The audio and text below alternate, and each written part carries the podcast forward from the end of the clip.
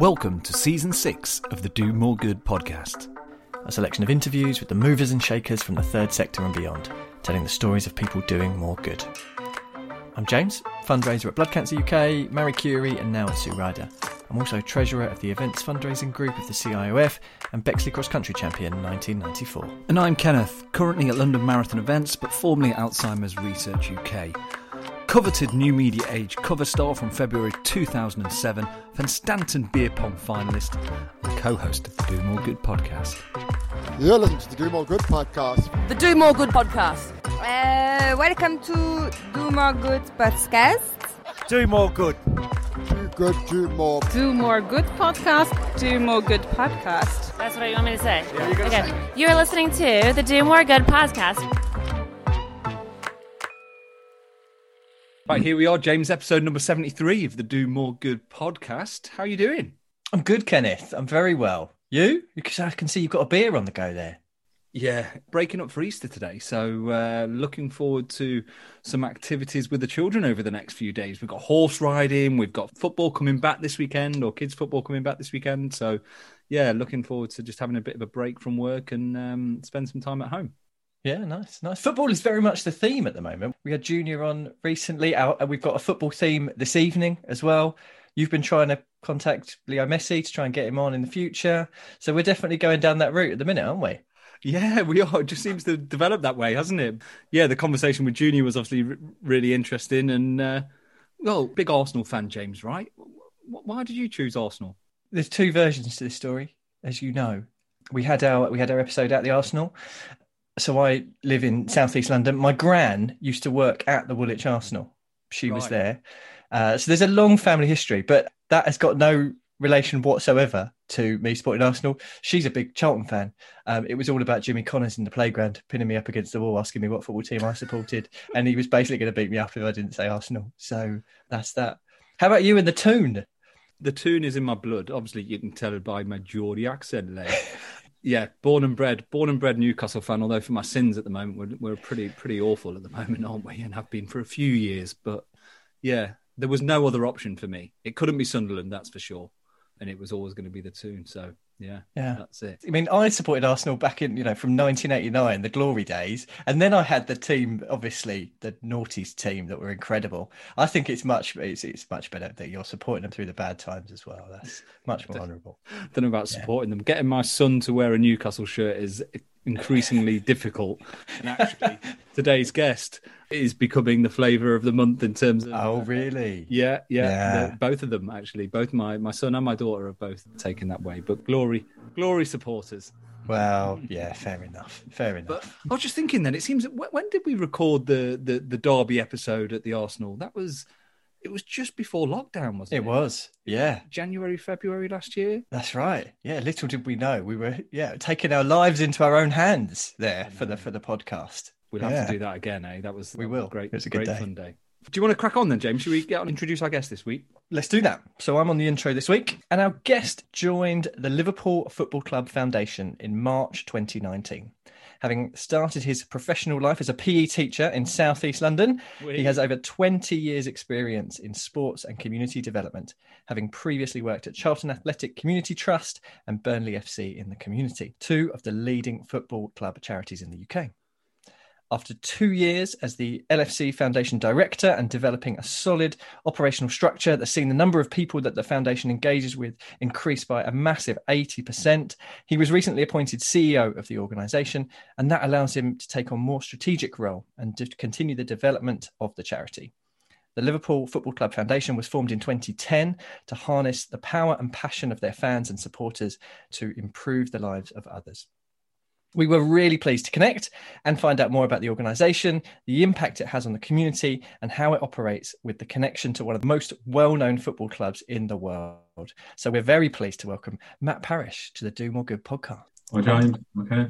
Thanks for having me. No Good stuff. worries. I can't promise Lionel Messi, unfortunately. I'll try. I'll We'll try. take Mo Salah. That'll be fine. We'll take. Yeah, that'll be that'll be better. That'll be better. Matt, thanks a lot for your time. You know, it, it's great to connect with you, and you know, obviously looking back and researching as we do, and looking at our guest's background, it looks like you've had a, a long career in in the field of, of sports and, and work in the community.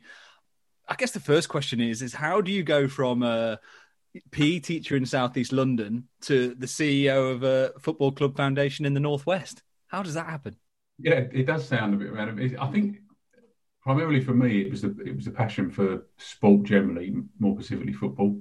I was probably the least gifted footballer of my generation, so that route, as much as I wanted to be a professional footballer, wasn't going to happen. Grew up in a sort of a working class family in southeast London. My family leanings probably, although my dad wasn't somebody a big football fan, would, would have been perhaps more towards Millwall in terms of my family, but everyone sort of Peckham and Bermondsey in that part of South East London. But I was born in Lewisham. We moved out to sort of South East London, North Kent. Charlton was my closest team geographically. A bit like your James, your story. All of my mates, for whatever reason, were, were West Ham fans. Um, Right. one of my friends' dads was a Charlton fan, but had played for West Ham, so I used to watch both. And I think from an early age, I got the sense of that football community piece, if that makes sense. So, you know, the guys that I played football with, are, I'm still mates with now. You know, a lot, and- some of them dotted around. You know, some became teachers and live in all different parts of the world. So that that whole football as a as a vehicle for life, if for want of a better term, a, a mm. real centre of, of, of your of your day to day. So, yeah, I was fortunate enough to be able to get to university, became a trained as a PE teacher locally, but I'd also been working for what was then Charlton Athletic football in the community as a coach. I've done my coaching badges, and the opportunity came up to go full time there. Took a bit of a leap. We were really, I wouldn't say lucky. We had a combination of bit of luck. Charlton Athletic, it sounds like you know South East London well. Yeah. Went up into the Premier League. I think I joined in '97, and we got that was the year that season. So the, the summer '98 was the season. I think I might say that we won the playoffs. That best ever playoff final, the game against Sunderland. Was it Charles Charles Mendonca? Yeah, get- uh, yeah. Clive Mendonca Clive. Mendonca, yeah, yeah. That was the back end of my first season. So we then had Premier League back down, but we long and short of it had better part of ten years in the Premier League. Yeah. There was a lot of opportunity. You know, uh, we were based in Greenwich, as you know, so our home was Greenwich. We did work in Greenwich Bexley, but there was Kent, huge area, South East London Overspill, lots of Charlton fans, um, and we just worked hard. We're lucky. We had a group of good people that knew we could. We were doing some good stuff. Worked closely with the council, and it just grew and grew. And I think the the community program at Charlton got to a point where you know, and they still do. We we were commissioned to run the youth services in Greenwich. We ran services for disabled young people, and so it grew from being a, a balls, bibs, and cones football provider to a big sort of organisation that was, you know, in, in that space that was turning over the better part of six million pounds for a what was then when I left. I think we were in League One. But the point is, it gave me exposure to you know, I had to be a strong all rounder. So I, I'd come through the playing coaching pathway, be licensed coach, blah, blah, blah. But I had to put the suit on begrudgingly, but I worked on finance, you know, writing commissioning bids, you know, and partnership working, community development. So it gave me that real sort of rounded experience, if that makes sense. And long story short, I was keen to, it was the biggest, I was, we had flash titles, I was chief operating officer, the chief exec there is the guy that set up the community at Charlton, Jason Morgan. Jason Morgan MBE. I put that in because he'll tell me if I don't. He was brilliant. He let me sort of run it, sort of to keep there. He sort of said, "You run it. I'll do the outward facing fundraising bit," which was brilliant. But I, yeah, I wanted to run one basically. And my wife's family were in the northwest. My wife was a senior teacher. You know what mortgages are like in the southeast of England. We had an intimidating mortgage, and it was just the opportunity when we had kids late to for my wife possibly not to work. The challenge we had, and this is possibly the longest answer in the world, so apologies. No, no, no, it's absolutely It's great. Carry on. The, the challenge we had on a sort of personal level was Charlton was the biggest of its type, and so therefore to make a move up to to head a foundation of football, I wanted to stay in the football club world. That's my passion. I, I could have perhaps diversified and gone into another charity world or in, back into teaching, I suppose. But the although it might have been, you know, I might have gone to a Premier League club or whatever, I potentially might have had to take a sideways or backward step, both in terms of professional challenge and also in terms of perhaps, you know, the financial reward, no, the packet, to be blunt. And it was hard to do that, the more, you know, that sort of stuff. There's obviously some economies of moving, selling the house, etc., etc. And I had a friend that had, uh, I knew him well. He ran, he was in a similar role to me at another club in London, Watford he moved north to reinvigorate a community program that had gone bust. Actually, I think it had gone the wrong way. At Burnley Football Club used to be one of the leading football community programs. Had gone the wrong way. He reset that up, established that, and when the opportunity came up to uh, you know to go for of being interviewed, went up there, got that job as the sort of two number twos at Burnley, living on Merseyside because that's where my wife's family were, so commuting over. Loved it. You know, re- very very different to South East London, East Lancashire, and Burnley. But Burnley Football Club, proper club, bang in the heart of that community. Such a big part of that community, and a I don't mean a hard town in a, in a critical way, but a tough. You know, it's it's the town that's had its challenges. You know, you know, it was um, obviously an industrial town, north of England. When those industry or that industry went, faced economic challenge, but a proper town with a real character and heart. You know, some really good people there. Love their club. I would challenge you. Know if you've ever been to Burnley, but there's no way you could walk from the football stadium to the town centre without seeing at least six Burnley. You know, Burnley is everywhere. It's sort of omnipresent and yeah, loved it. Uh, just over two, and the and the opportunity came up here as head of foundation, and I always kept half an eye on the other. When I was looking down south looking, I think if I'd have stayed at Burnley, the guy Neil Hart who ran it was ambitious. He wanted to be chief exec of a football club. That was his passion. Just left actually as he became chief exec of the club after I'd left. So I would have. I knew there was opportunity perhaps to move into his role if he did that. But looking at a job came up at Liverpool and I just thought, you know, in my world, what an opportunity that is. You know, it's one of the. Yeah. There's also, I do have to say, there must be something in it. My first full year at Burnley, got into Europe, and then my first full year at, uh, I, I, joined here in the March, won the Champions League, and won the league the following year. So I don't know. Yeah, there's something in it. There's the, the big money offers will be come come rolling in after this goes out. Get on the yeah. phone to Mike Ashley. Get this lad in, Lee. yeah, there's possibly something in it, but yeah. So opportunity to come here They've been without the head of foundation for a year because the lady who ran it before had left and they'd gone through the process of trying to re-recruit and stuff. And I just thought the opportunity to develop and grow what was already happening here at a club the size of Liverpool was just too good an opportunity not to not to go for. So plus, as I say, myself and my family lived on Merseyside, so it was a good fit. Sure to commute. Yeah. Exactly. And, it, yeah. it just it just worked. And I think what I would say when I first moved north I was doing some stuff for Liverpool County FA as a coach educator, sort of wearing a second hat because I almost thought there's no better way to get to know a grassroots football community than by doing that sort of stuff. Yeah. And again, it sounds like a sorry, it's the end of the working day. My mind's not quite working. It sounds like a stereotype, sorry, but football is, and I said about it Burnley, but on Merseyside, it is such a passion. Mm. You know, I've, I've, said it many times, but I guarantee you, if you get out of the, the train at Lime Street Station and get in a taxi, the taxi driver will ask you within two sentences whether you're a red or a blue, or if you're not from here, what team you support, etc. Yeah. etc. yeah. It's, it's, such a passion. It, well, yeah, you, you talked about it there, and right back from talking about Charlton, actually, it's so much more than just a football club. That you yeah. you talk about all the different things there that you did, and we're going to get onto that when we talk about the, the foundation. But certainly, I grew up grew up two minutes from Sparrows Lane, which is the the Charlton training ground. So I saw it everywhere. Saw yeah. Charlton buses coming past and going off to do good work around the community. You were everywhere because it does ingrain itself in a community. And like you say, you know, six shirts from the train station to the ground, and it's more than just a sport. It, it does bind a community together.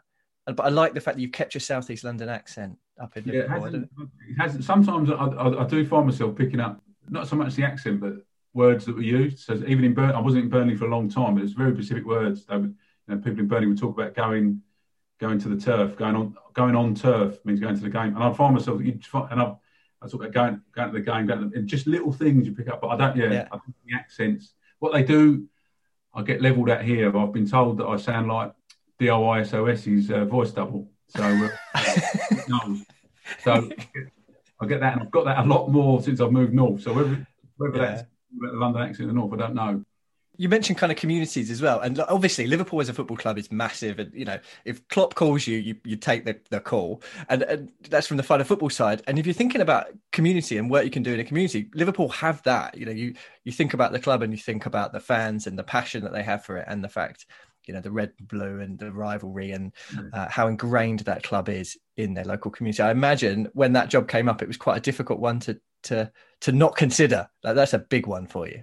And I think it was the, the, the things to consider. What was interesting was the process was really, you know, was mega robust as you'd expect. I think it was like five interviews, and it was things that I did in that process that I hadn't experienced, and that was all great learning experience. But I think just having, because although it's a football's a small world in some ways, there hadn't historically always been a lot of movement outside of areas. So, mm. you know, I knew the the guys and girls that worked at the clubs in the southeast, but I didn't know the clubs in the north as well. Everton have got a rich history of their community work, and Everton in the community have done and do do some amazing work. But perhaps at Liverpool, it maybe got a bit lost in because of the size of the club, you know, success in recent years. And I think there's just such opportunity because unfortunately there is massive need. You know, there's in the same way, say about South East London, there's huge pockets of deprivation there, and that's where we target our work at Charlton. The same at Burnley. You know, it's not lost on me that Liverpool City region is the most deprived in, in the UK. So you've got an unusual situation where you've got two huge football clubs across the park from each other, but who coexist. You have blues and reds in the same family. You know, it's not like a big animosity. Yes, there's competition, but it's not a big animosity thing. There's a real passion for it, and there's a need. So there's an opportunity for us to make a difference in that space. Do you guys um, work together? We do on certain projects, that, and I think what we're trying to do is develop that. To be fair, so I think there was a project I was here before I started on supporting young people at risk of getting involved in crime and, and negative sort of behaviour, risk taking behaviour. So that work we've done work in terms of what uh, most clubs on a kicks project to look at the kicks projects and how we map it and where we deliver. And we're just talking to them at the moment about saying, well, how do we? This isn't the right figure, but if there's something like 600 odd schools across the Liverpool City region, that's not right. I got that wrong, but if we work together, even if it's about mapping so that areas don't miss out, where can we work most so that every young person gets the opportunities? You know, on Merseyside, we're fortunate enough to have three, you've got ourselves, Everton, Tranmere. So how can we combine for that greater good piece? Three very different clubs. It's hard to say it's probably equally blue and red on Merseyside. Liverpool, as you alluded to uh, a minute ago, James has got that. It's that global sort of mm-hmm. club. But Everton are a Premier League club and they've got fans around the world as well. I think for us, I've been fortunate enough to start. We've had a sort of bit of a 12 month delay in some respects because of COVID, but our heart is here. This is where most of our work is, but also working with those fans and um, around the world as well, which is it's off the scale the, the potential there. Probably one of the biggest global brands in the world. Uh, probably not not too far away from your your northwest rivals, right? I'm no, sure well, I think the, that is the. I think it's the closest for me. It's the closest comparable. I think I don't know the exacts, but I know the club of, we've got. I think just under 320 official Liverpool sports clubs around the world. Man, you were in and around the same. That passion, I was I was fortunate enough. The foundation were part of the, club's pre-season tour to the US in my first summer, and we went going to events, and you'd have people driving 12 hours in the US to bring their kids to a soccer camp run by me. They must have been very underwhelmed when they got out. I, remember having a conversation with one dad saying, you at the game tomorrow night, assuming they'd made and no, they'd made that journey. And these, you know, these were guys from the US. There was sort of expats there as well, but that passion and there was an event in Boston. I think it was a a music venue, four or five thousand seat music venue, and it was packed. And the guys singing the songs about Jamie Webster songs about you know being a for the Liverpool songs, and it, they felt and that connection is just that must have been incredible because you obviously you you must see that locally and you see the passion and you obviously the, the big sky deals and whatever and the tv deals and it, so you're aware of the reach. But to see it to see the people coming like you say drive 12 hours to come and see you must be i don't know quite surreal i'd imagine to actually face it.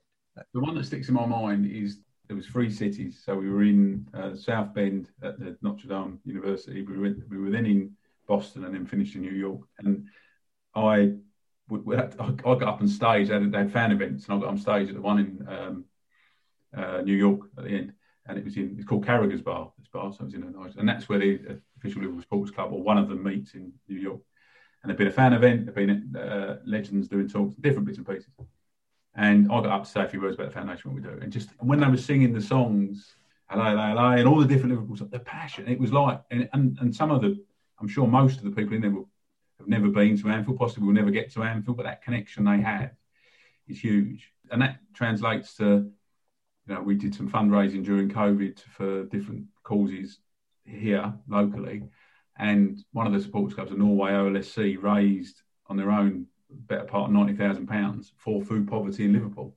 Mm. You know, and this is a global pandemic. It's not that Norway hasn't been hit, but they have that such a connection with this club and this city. But then conversely, we were fortunate enough last summer to be run a project working with the, the OLSCs, which is the official Liverpool sports clubs, about them doing work in their own communities. Um, and when you step back and we want to grow that, but look at the sort of metrics of it, there was fans taking part across five continents, and you think, God, it's just a, diff- you know, it's. Yeah. But the, but the scope and the potential is therefore massive. You know, it's huge. Yeah, absolutely. Matt, you've talked about your journey into to this role and, and the pathway that you followed to get into it. And I, you know, thinking about our listeners who are probably typically in and around, you know, more more typical charities. And I don't mean that in any condescending way, No, but I I think, you know, the the the charitable organizations that are connected to football clubs, and there's loads of them. I mean, I'm, I can't think of many major clubs that don't have a, a charitable aspect. But I guess my question is: Is the CEO of of a charitable foundation associated with one of the biggest clubs in the world? What's what's your day to day job like? What what do you do in in that role? It's a good question. I think it's a lot about. So, if you think about what we do as an organisation, we run high quality, high impact programs ourselves. So, we run 30 different projects, primarily in the Liverpool City region. And that's focused on young people and families, so supporting young people and families primarily. And we employ 60 staff as a foundation. We employ about 60 staff plus around 20 or 30 sort of different sessional coaches. So we're running programs all the time. But sort of uh, in normal times, if you like, non-COVID, it's around 100 different schools a week, different communities, you know, venues at sports centres, ball courts, you know, wherever. So disability program, except employability, blah, blah, a raft of different activities. At the moment, under the headings community skills, wellbeing, so 30 programs like that. So that's one part of what we do is run that Mhm. and deliver that. And that's primarily delivered through restricted grant funding. So the charity sector world, that's we've applied for grants. We're fortunate enough as every club, irrespective of where they are in the in the pyramid, but every club community program can access Premier League grants through the Premier League Charitable Fund and other grants, you know, big lottery, Uh, the same as every charity would. So restricted grants. We then fundraise. So we fundraise as you know, run events as other charities would do. I think it's slightly different here. I think we we used the parallel with Man U earlier, and it's probably a similar dynamic as Man United, and that we're able to fundraise and ho- so we we've been fortunate enough to run an annual Legends game at Anfield. So the club give us the stadium once a year. Staff work for free. We obviously, if there are sessions, we pay session start and we pay. So we run that uh, annually. We've sold that out. We've played Real Madrid, AC Milan, Bayern Munich. We've been fortunate enough to sell that out, and that is a big fundraiser for us, clearly. And then we use that money, some of that money, to develop and fund our own projects, and some of that money we use to then fund partners to deliver the grant to other organisations. Um, so that's if you like. So you got delivery, fundraising, so working in partnership to develop projects. In most charities, we'll work in partnership in some, some way, shape, or form. But a big thing from for us and for me personally is I think the football club badge can sometimes take over. But I'd much rather, if we're working in the mental health space, for instance, I'd much rather us come us come to the party and do what we're good at, which is about positive activities, about you know raising people's. You know, we all we're all aware of the feel good, how much better you feel when you're physically active and taking part. So we deliver that. We might deliver some camp, but if people are, have got a higher clinical need, for instance, there's experts in that area, and we're work to signpost, raise awareness. So that partnership piece is to me so important. Um, and then we've got that, I suppose, if you like, that overseas piece. But the overseas piece is really an extension. So what we look to do is work in partnership on that. So we work. We've got a global charity partner, Right to Play, Mhm. who deliver in sort of high need areas around the world, and we're currently working with them in one of their areas, Thailand. But we're looking to roll that out, and then working with our uh, fans, our official sports clubs around the world to to develop projects around the world. And it's and again, it's about focus on on need, focusing on impact. And you, you're 100 percent right, Kenneth. I think certainly every professional club in England has a certainly has a community program, most of which are charitable organisations, and that Yeah. you'll find that often it will extend down the pyramid now into uh, the national conference and, and conference south. And some of the clubs below that in the pyramid will have will run charitable organisations that are connected to the football club. it's the heart of the community piece, isn't it, James? Like like Mm. you were saying earlier, it's like for those who are into football will probably understand it a little bit more than those who just see it occasionally on the telly or have to sit there while someone is watching it. for the real supporters, the clubs are the heart of the community and have been for a number of years. So, you know, it would make sense that actually, if someone was going to have an impact, to have a positive impact on, as you say, mental health, activity levels, diversity, and inclusion, you know, you're in a good position because not only can you deliver the funds, but you've also got that brand behind you, you've got that community behind you that can do it. So, it's impressive, really impressive. Yeah. Just leading on from that about the connection to the club I guess some people would assume that the foundation is part of the club, and therefore, you know, we, we see at the moment, we see the Premier League, we see the, the, the numbers thrown around in terms of the salaries, we see the TV rights deals that have been negotiated in recent years, and everyone just thinks that oh well, they just the club must just donate some money and the, and the foundation does it, but. I'm, I'm sure that the day-to-day running isn't isn't that simple. Can you talk a little bit more about that relationship that you have with the the separate company that is is the football club? Yeah, and I think you you hit the nail on the head. I think it's a it's a we're a, we're a separate we are a separate company. We're, the way we we are the club's official charity, so we are the club's charity, but we are separate. We have uh, club trustees and on our trustee board, but we have an equal split of club and independent trustees. What we receive, which is the which is similar to most the model at most clubs, is we receive uh, support that uh, so I suppose you could you could bucket it as in kind, but in terms of HR support, legal support, housing. So we have office space at the club's main office. We have so that side of things. We have, as we said, use of the stadium for the fundraiser is not to be sniffed at. Obviously, we used the badge as our main tool for engagement and for impact. The structures, in that sense, the, it will vary slightly in terms of what you get and how you. But the, broadly speaking, that's the principle at most clubs. So you're you are the club's official charity, but as, as separate standalone organisations in your own right. But I think our our staff where the club kit. It's got foundation, but we are work, and we are as far as I'm concerned, when you represent the club in the community, both and from a Liverpool perspective, that's both locally and internationally. We deliver on behalf of the club, I suppose, in that in that CR space. The club also have a, a, a CSR team that do work specifically around their football home, so at Anfield and where the Kirkby training ground is. But we work very closely with a team. They're called, they're called the Red Neighbours team here. So we work, work very closely with that team we wouldn't exist without. We are the club's charity. You know, we wouldn't exist as a. We could, but it wouldn't. You know, we wouldn't exist without the club. It's uh, you know, Jurgen Klopp is our ambassador, so that sort of shows a connection. And I think that, and we joked about it earlier, Mo Salah coming on. You know that opportunity to use those players as role models. Ultimately, their job is to play football, but to be able to have, we had Thiago join a one of our primary stars lessons virtually the other week and do a the kids were teaching him Scouse and he was teaching them Spanish. Virgil van Dijk joined the call in the first lockdown when we had some of the, uh, the lads that have come through an employability program that we ran for young people that were sort of either homeless or on the edge of being home and were moving back.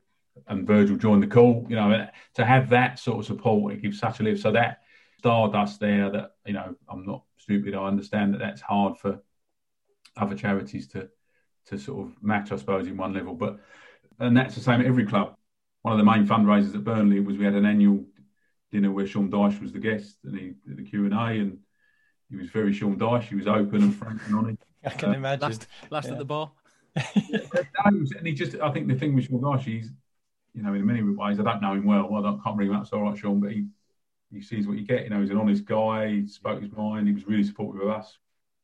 You know, comes to a club the size of Liverpool, and it's the same. You know, the first time I met Jurgen formally, myself and a colleague went to meet him in his office, and it was the weekend before the Man City game at home last year, obviously pre-COVID last season. I think it was the Thursday, it was the Friday, I think Thursday or Friday. They're playing Man City on Sunday. You know, over an hour in his time, and it was almost, as, and he was still going. You know, he was, and he, he was interested, he was involved, he was making suggestions, he was, and you try not to be starstruck. And I'm thinking, God, that's Jurgen Klopp. You know, that's. Um, but again, I think he's very much from what I know, he's, he's what you see. You know, he's he's a big charismatic guy. He's passionate. He's he's knowledgeable. He's super bright. He understands what we do and what charities do. I think he's involved in charity as a lot of people in football in his own right. And he, the good thing is, he, he challenged us. Talks about an event he'd been involved with, and I think we could do it this way and make it better. And you make some, sometimes I have to step back and catch myself on and think, oh, that's that's Jurgen Klopp giving us It's not bad. Yeah, I get the same. I've got I, I get to work with Kenneth Foreman. He's a big deal in the charity world, and I have to pinch myself every yeah. once in a while. You've talked about this in a previous interview, but kind of leading on from that, you've said, uh, and then kind of the thing about you're a, you're a global brand and you're benefiting a, a very local community. You've said how the club and the foundation feels like it owes the local community, it owes those local people. Can you tell us a little bit about that? I think it's that's a lovely thing. Mm. But um, I think that, and I, and I don't just think that about Liverpool. I think about all all football clubs are born from the generally are born from the community in which they're based. So I think there's that we have that duty, therefore, to support and work in that community. I think we can all clubs can make a difference, and kids and young people and adults as well, but will listen because it's us. And I can remember, I think it sticks in my mind when working at a previous club when we were sending, we basically, as a lot of clubs do, we employ teachers to work in schools to, to, to deliver work on numeracy and literacy. This was at Charlton many years ago when this that sort of stuff first started. And one of the sort of senior teachers in the group said, "How does it? You know, could we teach? Why don't we just teach how? Could we take your model, teach our teachers to deliver it, and they just do it?" And I said, "Well, there's something in that, but ultimately." Your teachers are teachers already. Well, I'm not. I'm not suggesting our staff are better teachers. It's that they come with the, the added value and that pull of the football club. And I think even if, even if that young person or that adult isn't particularly into football, the fact that their local, doesn't I'm saying Premier League and our Premier League football club is in, is interested. So there's that saying, isn't there? If you think of for kids when they feel looked after and nurtured or anyone, we all we all want to have, we all want to know that someone has us in mind, someone is thinking of us. Mm. And if that is your football club that's thinking of you and has you in mind, that can be a massive lift. I'm very proud of our community, football club, charities in the community. You said South. I couldn't have sounded more South East London there. More our community. I'm very proud of our community in the sense the way it has, I feel, stepped up and stepped forward during COVID. Most have done work in terms of trying to support the local community for, in regards to social isolation, but because some of that isolation for certainly older members of the community can be so sort of profound. But to have, I'm not saying we can cure that, but to have a call from your club, taking an interest, seeing how you are, so I'm, it's huge. And I, and that, so I, I that's a personal opinion. I think the slight dynamic here is, I think, as a as the charity of a of a global football club, we shouldn't be ashamed of that. There's a term we use, local heart and global pulse, and that's right. We shouldn't be ashamed of the fact can we use the power of that badge to do good in Bangkok or in wherever we work? Yeah, and if we can, why shouldn't we? This is our home, and I think it's something like 92% of our work is in the Liverpool City region. Right.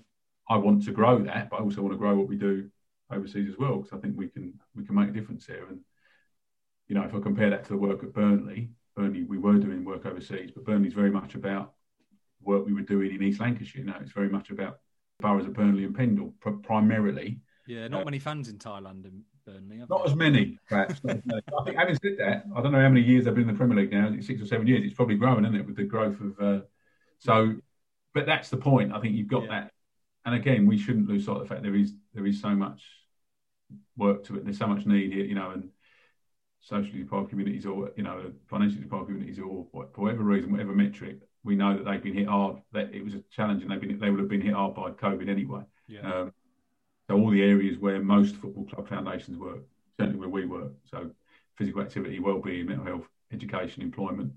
There's more of an, and we we can't be the only answer, but we can be we can help. We can be part of trying to support communities back to some form of. Everyone keeps talking about normality or new normal. Who knows what that looks like? But sounded like the fun police there, didn't I? Apologies, but. Um, no, you didn't. You didn't at all.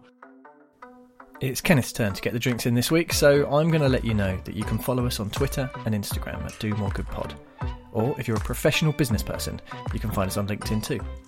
There's a website, domoregood.uk, packed full with episodes, blog posts, details of the team, and a link to the newsletter for your VIP content. Coming back, two pina coladas and a lager for me. I, I, did just want to rewind a, sl- a, slight bit, Matt, when when you spoke about your your conversation with Jurgen, and it's just something that James and I have been talking about recently in regards to to the podcast. And as we said, we we had a, a an ex professional footballer on a couple of weeks ago who who came out the game and you know decided to start up his, his own charity and has been running that for the last 10 15 years and that was really an example i think of how professional athletes that are seen by the public to be at the top of the game are often knocked off their pedestal quite often by the, the mainstream media. And we were saying that, you know, there's so much good work that goes on that people don't see behind the scenes. Of course, we've had, you know, Marcus Rashford and the, the amazing work that he's done over the past year. But I guess the, the, the question is when you need someone to turn up, you need a favour from Jurgen. Which, which one of the players normally comes out for you? It's an interesting one. One of the things, there's I mean, lots of challenges, and this one pales in significance of the challenge. But one of the things that's been harder to, I suppose, develop is those. We, we've been really fortunate to get support of players like this, Teams and Zoom, and but it's been harder to develop the actual relationships, meeting in person. So we've had a sort of 12 month delay in that. In the last few weeks, I'm thinking about Thiago, James Milner did a video for us for our foundation day. We've had, you know, Jurgen has done video. So I think we it's, it's quite an even spread. I think you'll have some James Milner runs his own has his own foundation. foundation yeah, they've funded us. So James's foundation has funded us to deliver free uh, for sports camps for young people in Anfield and Kirkby.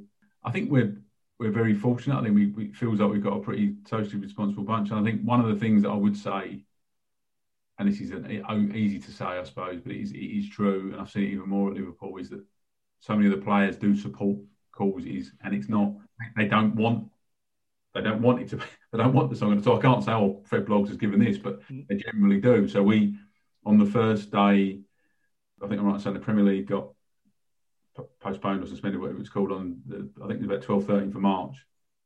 On that Saturday, we made a donation to the fan supporting food banks, the North Liverpool Food Bank of 20k, which the players matched, so it's 40k.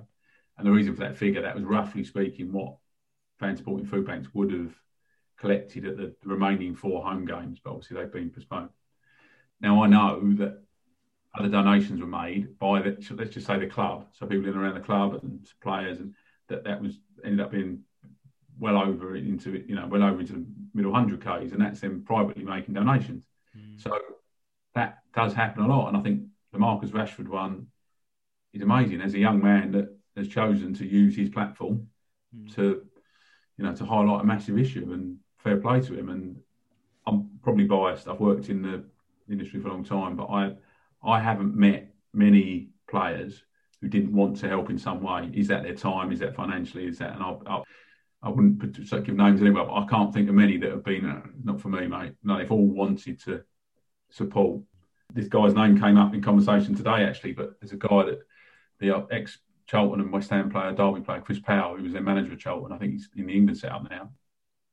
And there were stories that came out about, and it was, we all knew it in the club, but he was going to see sick fans on Christmas Day. He was going, you know, and there's a man that's, you know, that got out. But it, but that, my point is that's not uncommon. Yeah. Um, but I suppose what the foundations are is almost the day to day embodiment of that in the sense that that's our job. It's our job to use the badge and the. But when you can get the players involved, it does help. It does. Going from the, the players to the to the fans, it must it has a massive impact on that community because the, game is is there and everybody's going to the game, but also you're meeting your mates, you're talking in the pub, you're maybe getting Kenneth to buy a pint, and there's so much more to it than just the game. And for, I think you talked a little bit about isolation there. Maybe that is people's that is people's social life and that's what they do to go and see their mates and they have a chat about something and they'll probably talk about you know they'll talk about james milner's form or whatever but they will also talk about stuff that's going on at home and how they're feeling and and that's been lost so it's great to hear that the foundation has stepped up and yeah we did see the stuff around the phone calls can you tell us a little bit around that about how the club reached out to people and made sure that they weren't alone yeah, well, so we, when we went into that sort of obviously the first lockdown, so I suppose this sort of time last year, you know, none of us have operated in a pandemic and a global and a national lockdown before. So what do we do? How do we? And we realised that we could have been guilty of running around trying to be all things to all people. So we thought, right, let's try and focus here. Where can we help the most? So we we sort of got dumping it down to social isolation, which we called LFC Connect, food poverty because there was a need, and the club had an existing through the Red Neighbours program relationship with supporting food banks and food poverty health and well-being, mental health and well-being, keeping people physically active and connected. There's a crossover of all of these and then we also and, and in volunteering and community support. So us, so we fortunate enough, it's a big club. So I said there's 60 full-time staff at the foundation. I think the cl- in the club there's about 800 staff, non non-playing staff. We were able to volunteer at local community sessions. So we had 170 different club staff volunteered their time, which we coordinated, working with partners and community groups. And and the calls were sort of a flow from that. So the Neighbours team already deliver projects that support the older population in around Anfield and Kirkby. Some of those activities, be it a, a lunch club or a Monday club as they call it, or chair-based yoga, they couldn't physically happen. So it was about how do we stay in contact. So it was just, on one level, it was as simple as the guys that run the walking football sessions making a call every week to those guys at walking football. Chair-based yoga went online. Um, funny enough, it's actually grown. So where it was one face-to-face session a week, it's now three a week. The coaches that were delivering our inclusion and disability coaching programs, we're keeping in contact with those young people and their families. Again, that contact piece. So it was about making calls, but we also we also asked local vulnerable isolated fans if they wanted to receive a, a call regularly from the club. And I think we have a group that get a call and they're still out and that's continued since last March. It's still going on. So I think it's something like eight. I should have the figures in front of me. Apologies, gents. But I think it's something like eight thousand hours of calls, or fourteen hundred hours of calls, eight thousand. But it's those calls have been regular. It's been about has there been a need, and obviously if, if a if a greater need flags, we call it a virtual cuppa. It's a connection. But if a greater need flags, then we the staff have then been signposting, and the staff leading on that have been the guys and girls that usually work in fan services. So they usually work on the phone talking to fans all the time. So, but that's not just been at all about foundation staff. It's been a real club effort. And then the fan link with that, we asked fans. We clearly couldn't run a Legends game. We couldn't do different bits, but we'd sold our Legends game out against Barcelona. Not that it's etched in my mind or anything, but it was due to take place on the 28th of March last year. We went on sale in October 2019, just at the end, and we'd sold out in about four weeks. And we said to fans when we had to cancel it, you can have a refund, that's fine, or you can donate the money to us and we'll use it for food poverty, run its mental health support or employability support, as we thought they were the free area. And, you know, I think fans donated about 260k, which we've been able to. So, over in, in 12 months in total, fans, and I said, I mean, and it is fans, you know, it's not our money. We've been the conduit to, for raising it, of, of generated about 320k for food poverty specifically. And that's ranged from hospitality and boardroom members who, when the four games got postponed, instead of that money going back to them, they said, "No, you you have it," and we said, "Right, we'll designate you guys know the charity speak in the sense of it's unrest- that's unrestricted money, it's a donation." But we thought it's not right that we they want to know that's not paying the chief exec salary.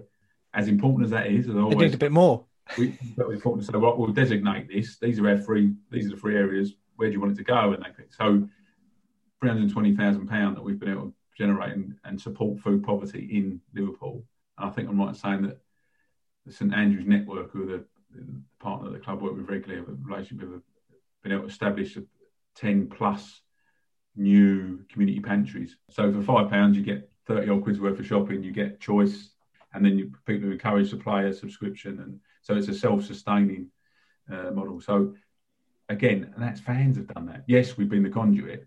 And that's the point I think would crossing over a bit with some of the blows my mind that Norway over there see Norwegian fans. We launched a Facebook appeal straight away, Unity Strength Uh, food Bank appeal. And I think it raised 50 to 60k. We had donations from club partners. The Steven Gerrard Foundation made a donation, different donation. In fact, your average normal fans made a donation. But 16k of that, there or thereabouts, 17k was from the Norwegian OLSC. They they sort of took our thing, translated into Norwegian, sent it out to fans. Now the context is they're a big supporters club. They are a big old supporters club. They then came back to us when that closed. I think it was in September last year and said, We'd like to do it again. Are you happy with that? Big for food poverty. Yeah, I'll crack on. Brilliant, guys. And 70 odd thousand pounds. Um, wow. Standalone fundraiser. And we were able to then distribute that.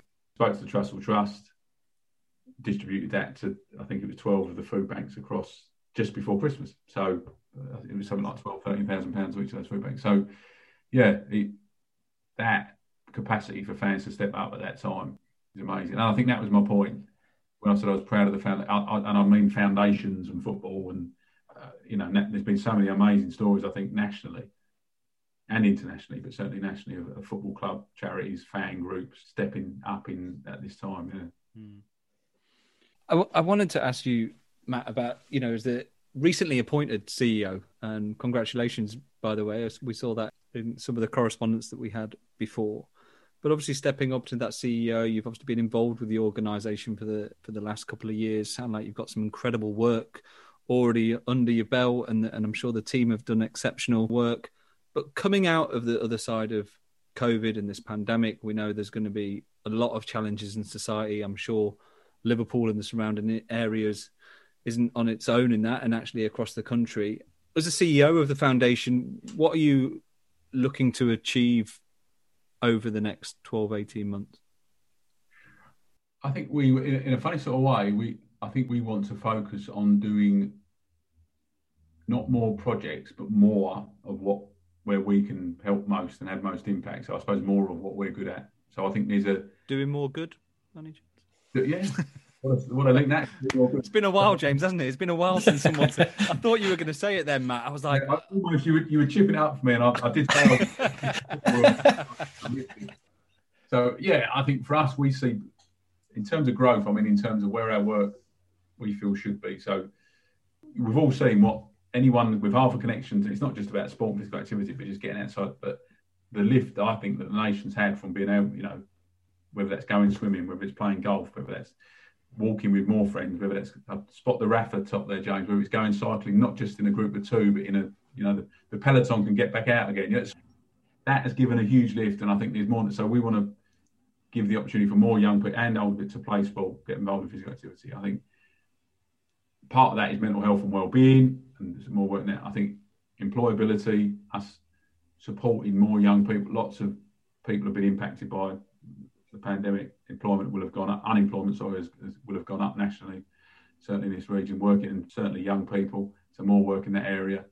So we want to increase the work we do locally. We've just we've been fortunate enough to get some funding to work in partnership to establish community hubs. So where I'm based here in North Liverpool and Anfield, the Anfield Sports Community Centre, this is our home, but we don't run this. We're a, we're a tenant here, but this is our home and we're, we're partners here. But to establish centres in the eventually in the six boroughs of Merseyside where we can run our activities from, they'll all be a bit different depending on the needs in that particular community. And also to start fundraising again to support other local charities. We were fortunate enough to just, and again, I can't take credit because I just started. I started in mid March. We played, I think I started on the 4th of March ish, or 4th, 4th, I think. We played uh, AC Milan Legends on the 24th or something, sold out. Oh, that was great. I look great. Um, at, at Anfield, but I'd absolutely nothing to do with it other than going to the game. But from that, we were we supported. Uh, it's called Radio City Cash for Kids. It's a local fund, and that the grant that we gave to them then funded a further 30 different charities across this region to work with young people. So we want to get back to doing more of that. And the big thing, I think we talked about at the top, we, we need to get better at looking at our impact and what difference it does actually make and talking about that and then using that as an enabler to do more to prove that it does work. I think the sector perhaps has certainly sport has been a bit know, slow, but it's perhaps we can do more because it does make a huge difference, and we I think we need to we shouldn't be ashamed of that, but we need to demonstrate it properly and impact it. And so I think we're going to have, we will be focusing on that, and we we want we'd like to grow the work we do overseas as well, but certainly not at the detriment to here. It would be as well as doing yeah. more here to kind of begin to wrap things up, it sounds like you've been doing quite a lot. So to talk about doing more is, is admirable. Um, and I guess in the in the very short term, did I see that Anfield is a vaccination centre? So getting yeah. people in the work that you're doing in the community builds that trust with the local community. They come in, get vaccinated, get back to the games, get the get the crowds back in. We all know. I mean, we love. You know, we all we talked about it, we're all football fans. I say it quietly here, but I'm a West Ham fan for my sins. I think I might have mentioned it earlier, but we all we all love football, we all, but, it's, but it's not the same without fans, is it? We want we've got to get fans back in safely, obviously, and I think everyone's desperate for that. So the quicker that can happen, the better. Um, if you're Liverpool, anyway. I, I, I am not saying this because I work here, but the atmosphere at Anfield when the stadium is something else. I don't think I've experienced anything quite like it. My first, I, I'd never been here. I've been to other stadiums as an away fan. I've never been to, and there's been some great atmospheres when I've worked at, you know, Turf Moor and the Valley, and you know, let's not sight of the Valley 27 odd thousand when it's four, it's jumping. Yeah, yeah. I, um, I, I, snuck into the home end to, to, watch Arsenal a few times, and yeah, I was a bit scared. A bit scared. Oh. you know, so, yeah. Well, I, I, grew up watching West Ham and Upton Park, and a, certainly midweek games under flat, you know, but the atmosphere at yeah. when they come out, you know, it's something else. But and I think the I think the players feed off that. There's that talk about being the 12th man or 12th person. There's, there's something in that, and, and for all you know, for all clubs, irrespective of size, but it's, it's unbelievable. I think even when I didn't go, obviously, but I think when 2,000 fans, we were in a tier where we could get 2,000 fans in just before Christmas. I think Yeah. I think it's all about getting some fans in before the end of the Yeah. season. To step forward, that'll be, you know, massive. So we're all, I think we're all, I'm, I'm quite a simple person. If I can get my hair cut in a couple of weeks, have a pint and go to the football, I'll be quite happy. I, I haven't had curly hair since I was four, I think, to be honest. So, uh, yeah. My wife told me about two weeks ago that I was growing a mullet, and she said I want to cut it. And then she started doing it, I realised she was doing it with kitchen scissors, and it was it wasn't. She to me with the clippers in the first lockdown, and I looked like a grey baked bean with scars. So I, I you know, it feels it certainly feels more positive. But as you said, the, the vaccination centre at the stadium, we're not the only stadium. I think St Helens Rugby locally, you know, it's just getting but seeing that it's so it's massive. I've, I've driven past. There's one at vaccination centre at the mosque in Liverpool. I've just driven past that on the way here. There's a queue around. You know, it's brilliant to see that queue. Positive times ahead. Well, Matt, look, thank you so much for that. I think that was really a really unique perspective and actually something that we haven't covered on the podcast before is that the community focus of of the club and you know you talking about the impact and the projects you know loads of really great stuff in there and so it's been it's been a pleasure to to hear you know hear you speak and and, and I get the opportunity to ask you some questions so so thank you for that and I'm sure people will find it interesting because I think what what we what, what we want to do by this is just show there's different routes into the charity sector. It takes all different types of people, and people can come in from all different different places. So you know you've certainly done that, but we're not going to let you go quite yet. We've got a couple of quick fire questions for you. Go on, James. Do you want to go first? Yeah, I'll go first. So, uh, question number one What is the one failure that you've had in your life that you've learnt the most from? Uh, oh, good question. Uh, oh, one for, I think I I remember I didn't do a return for it. It wasn't a large amount of funding. Didn't a return, and, the, and it was when I was working at Charlton Theatre, and we lost some funding. It's not because it was different. It, it's not because it wasn't a good project. It's because I didn't I didn't fulfil the criteria, which was the easy bit. If that makes sense, we we delivered a project. It was a great project, and we didn't. And I didn't for whatever reason do a return. So I, I learned that early on, and that sort of taught me. I don't always get it right, but that taught me try and do less things well than loads of things okay. So, Yeah. Yeah, Nice. that's good. If you're having a tough day and you know things aren't going going so well, who's that person that you'd call for some inspiration who would lift you up? What in real life, or if I could call anyone? Oh, Oh. that's a different start on it. I'll tell you what, you can call anyone. We'll go that way. Well, not that I've got his number. I'm not pretending um, I can call him, but I think from my limited experience with him, Jurgen Klopp's a pretty inspirational guy. I think if I was able to, I could call him. I think he would give me that lift and inspiration. It's going to sound a bit cheesy, this, but in the all-time hero status piece, I, I was fortunate enough to spend quite a few years with Charlton doing work, delivering projects in South Africa, and uh, I can remember where I was. I was delivering a coaching program, driving home in the UK the night that Nelson Mandela died, and I remember being and I'm, I don't want to meet him. A gnarly South East London geezer that I was pulling my eyes out in the car on my own. I think if you could call him what an inspiring guy he'd be, and what what he did, and he didn't descend into what could have been hate. He used it. So I think what an inspiring, and I think on a on a similar level, I think I like to get home my wife. You know, a little boy, he'll ask me about dinosaurs and God knows what else, and uh, that keeps me sane. And I think I'm for, I've been fortunate enough to work with some really good people. Two colleagues of mine that I call, God, if I'm name checking the guy, as I mentioned earlier, Jason Morgan, who still heads up the charity at Charlton. Mark Leckie has gone across to, he heads up the charity at Harlequins Rugby Union. It's quite good to talk to people in the sector, but are not just at your club. Yeah. Makes sense. Yeah, we do a lot of that in, in kind of outside of the charity sector as well. Just break out from that. Yeah. Yeah. So that was a, I've, I've given you a rock. What's a game? Well, you, you have, and then um, then there's the third question, which might overlap actually. So, as a podcast that is focused around people doing more good, what's your favourite story or inspiring individual you have met on your journey recently who has done something good for others? Mm. Oh, good question. I think they've done for others. I think I'm going to use. There's there's so many. I think we know. You know, in our sectors, there's so many. I think for user the I think the fan supporting food bank story here is an interesting one. It's a movement. There's two guys, Ian Byrne and Dave Kelly. Ian's a big Liverpool fan, and he's an MP now. He's an MP for West Derby. Dave Kelly's a massive blue, but I think they started it as they had a wheelie bin outside Goodison and a wheelie bin outside Anfield each week and collecting food, and that's grown into the fan Point food bank movement. And so I think that's pretty inspiring. You know, there's no agenda there. They just wanted, they saw there was a need, and it's grown. All right, we've been able to generate funds for the food banks, but what I know of St Andrews, they're the guys we work with, the, the work they do day in day out.